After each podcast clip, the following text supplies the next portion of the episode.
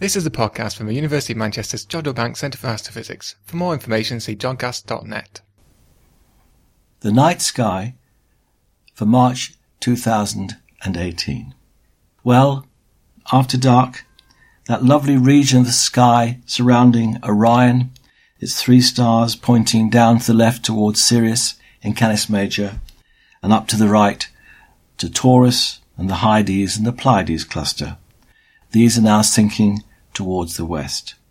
Still quite high, though, are Castor and Pollux in Gemini, the heavenly twins. Down to the left of the uppermost of the twins, their feet, is a rather nice open cluster M35, which you can pick up with binoculars on a dark, clear night. Going higher up still towards the bright star, yellowish star Capella, there are some other open clusters in the constellation of Auriga again moving over towards the west. Towards the south is a rather faint region which contains the constellation of Cancer, the crab. But again with binoculars, there is a very nice open cluster, M44, the beehive cluster or Praesepe, and that's a worthwhile thing to look at. And then we come over to Leo, the lion, resting on its haunches, I think, like the lions in Trafalgar Square. Its brightest star is Regulus at the lower right-hand corner. Rising over towards the east is a bright star called Arcturus at the bottom of the constellation of Bootes. And over to its right, getting towards overhead, it's actually a very nice time of the year to observe the plough in the constellation of Ursa Major. Uh, there are two nice galaxies that you can see with uh, certainly a small telescope. M81 and M82, and they're up to the right of the plough. If you start at the lower left corner of the plough, or the saucepan in the case of when it's called the Big Dipper, move up towards the top right star, which is Dubhe, and carry on by the same amount, you'll actually reach where they're located. So still quite a nice lot of things to observe, just with your eyes and binoculars on a dark, clear night. Well, what about the planets? Well, for quite a while now, all of the planetary observations have been in the morning. But at least now, this month, we have two planets, Venus and Mercury, which we can actually see after dusk. We'll start with Jupiter. It's now rising just before midnight at the beginning of March, and in fact, about an hour earlier by month's end, so you can stay up late to see it. Initially, it has a 39 arc second disk and it shines at magnitude minus 2.2. But as the month progresses, its apparent diameter increases to 42.5 arc seconds and its brightness to magnitude minus 2.4. Jupiter will transit before dawn and so will enable the giant planet to be seen with the equatorial bands, sometimes the great, but I should say reducing in size, red spot and up to the four of the Galilean moons as they weave their way around it. Sadly, Jupiter, lying in Libra during the month, is heading towards the southern part of the ecliptic and will only have an elevation of about 20 degrees when crossing the meridian. Atmospheric dispersion will thus hinder our view, and it might be worth considering purchasing the ZWO atmospheric dispersion corrector which will counteract the atmosphere's effects. It costs somewhat over a hundred pounds. Well, Saturn is now rising around 3 a.m. at the start of the month and just after 2 a.m. at its end. With an angular size of 16.3 arc seconds, it climbs higher before dawn and so becomes easier to spot as the month progresses. Its brightness increases from plus 0.6 to plus 0.5 magnitudes. The rings were at their widest towards the end of last year and are still at about 25 to 26 degrees to the line of sight, well open, and that's very nice. Saturn is now lying in Sagittarius, just three degrees above the topmost star of the teapot. Sadly, even when in opposition later in the year, it will only reach an elevation of just over 15 degrees above the horizon when crossing the meridian. Again, an atmospheric dispersion corrector could be very useful. Mercury. Mercury gives us its best evening apparition this month. when it reaches its peak height above the western horizon on the 15th, when, at greatest elongation, it lies some 18 degrees east of the sun. However, at this time, its magnitude has dropped from minus 1.3 at the beginning of March to minus 0.4 magnitudes. Its magnitudes continue to fall, dropping to plus 0.9 by the 20th. And soon after will be lost in the sun's glare. As described in the highlights, Mercury flirts with Venus during the month. Mars. Well, Mars starts the month moving quickly eastwards in Ophiuchus, moving into Sagittarius on the 12th, as it moves towards the planet Saturn. It's a morning object rising at about 2 a.m. at the start of the month. It has a magnitude which increases during the month from plus 0.8 to plus 0.3 magnitudes, and an angular size of just 7 initially, increasing to about 8.5 arc seconds. It'll be pretty hard to spot details on its salmon pink surface, but maybe imaging with a little webcam doing what's called lucky imaging, one might start picking up some of the major features. It will only reach an elevation of 14 degrees before dawn at the start of the month, and just 12 degrees by month's end. Venus is seen low in the west after sunset, shining at magnitude minus 3.9, has an angular size of about 10.3 arc seconds. Venus rises a little higher in the sky as March progresses, initially setting around one hour after the sun but increasing to an hour and a half by month's end. It has two near conjunctions with Mercury, as described in the highlights we're going to read now.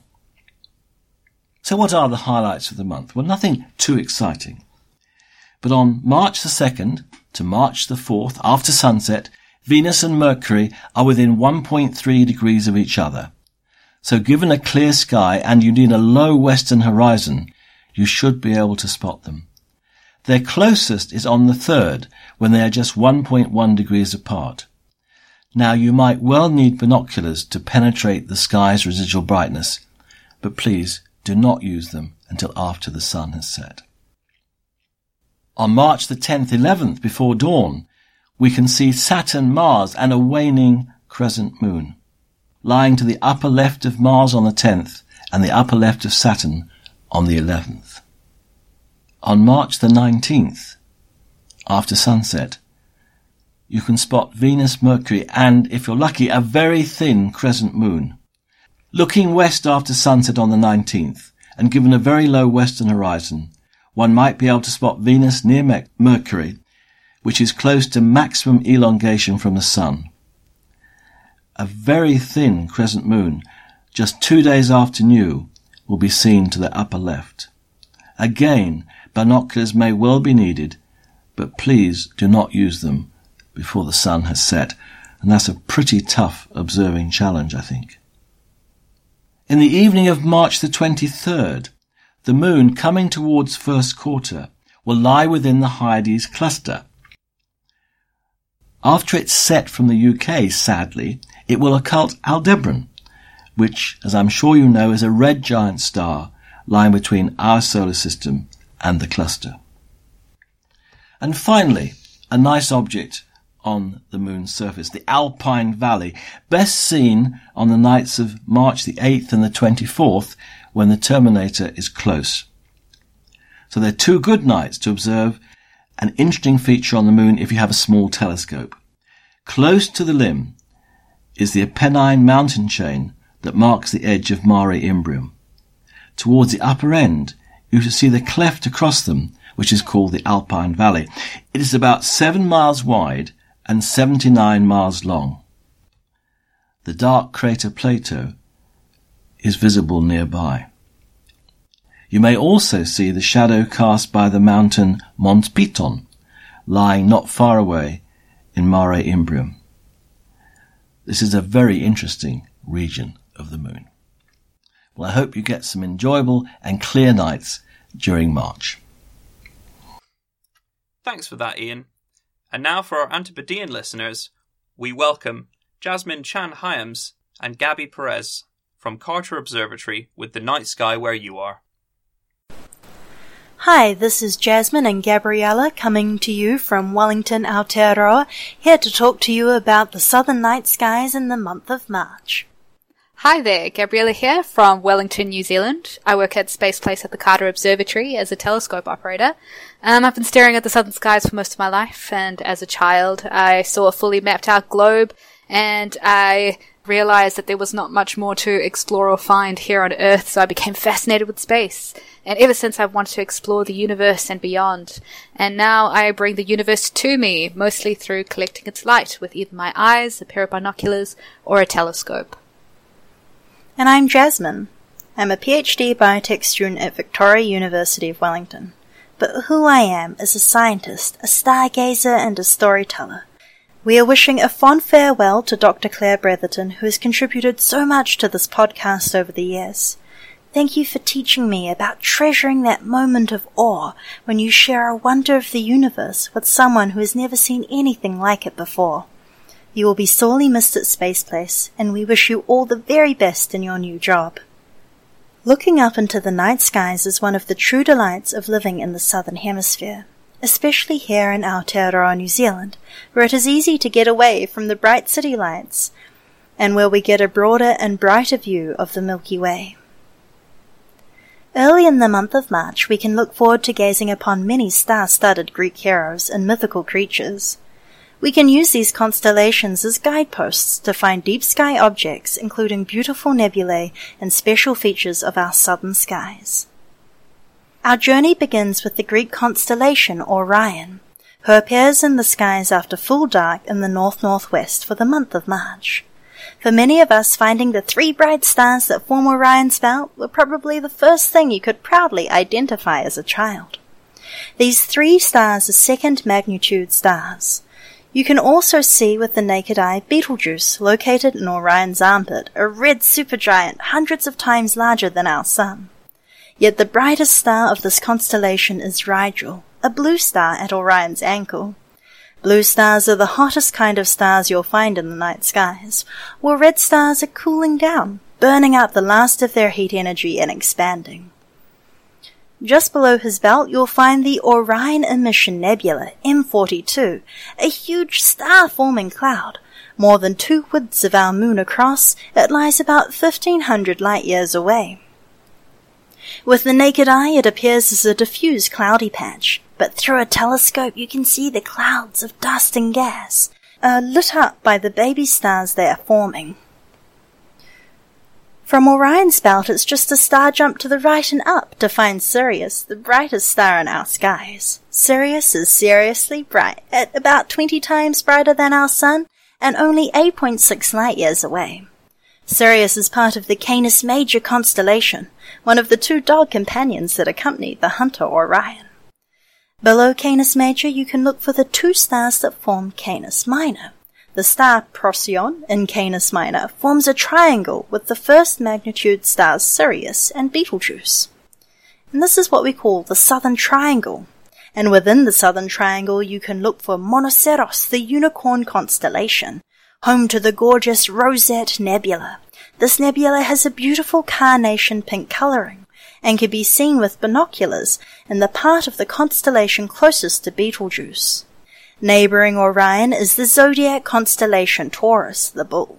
Taurus and his fiery red eye, the red giant Aldebaran, can be found low in our northwestern sky after sunset, where we can easily make out the V shape of his horns. Near his shoulder lies the Pleiades star cluster. On a clear dark night you can see seven points of light with the naked eye, but it's best viewed with a pair of binoculars. The Pleiades is a young cluster of mostly hot blue stars, the big ones that burn up all their fuel quickly. They live fast and die young. These bright blue stars are said to be seven beautiful sisters, and you can find the seven sisters sheltering in the shoulder of the bull, hiding from Orion's rather amorous intentions. After you get an eyeful of these blue beauties, you can jump on down to the Crab Nebula, M1, but you'll want a telescope for this part. M1 was the first Messier object recorded by famous French astronomer Charles Messier in 1771. To find M1 with your telescope, look for Aldebaran first, Then follow the bull's horn all the way to its end, and you'll find the Crab Nebula close to the horizon. Large apertures are needed to make out the filamentous detail. The Crab Nebula was first viewed more than a thousand years ago by ancient Chinese astronomers who recorded a bright light forming in this area of the skies. What they witnessed was a supernova, a dying star. At the heart of the Crab Nebula is the pulsar, the skeleton of the dying star. Although we cannot see the pulsar with an ordinary telescope, we can listen to the radio waves it emits as it spins. We can listen to the song of the supernova. Now you can enjoy looking for Orion, his hunting dogs, Taurus the bull, and the unicorn Monoceros throughout the early evenings of March.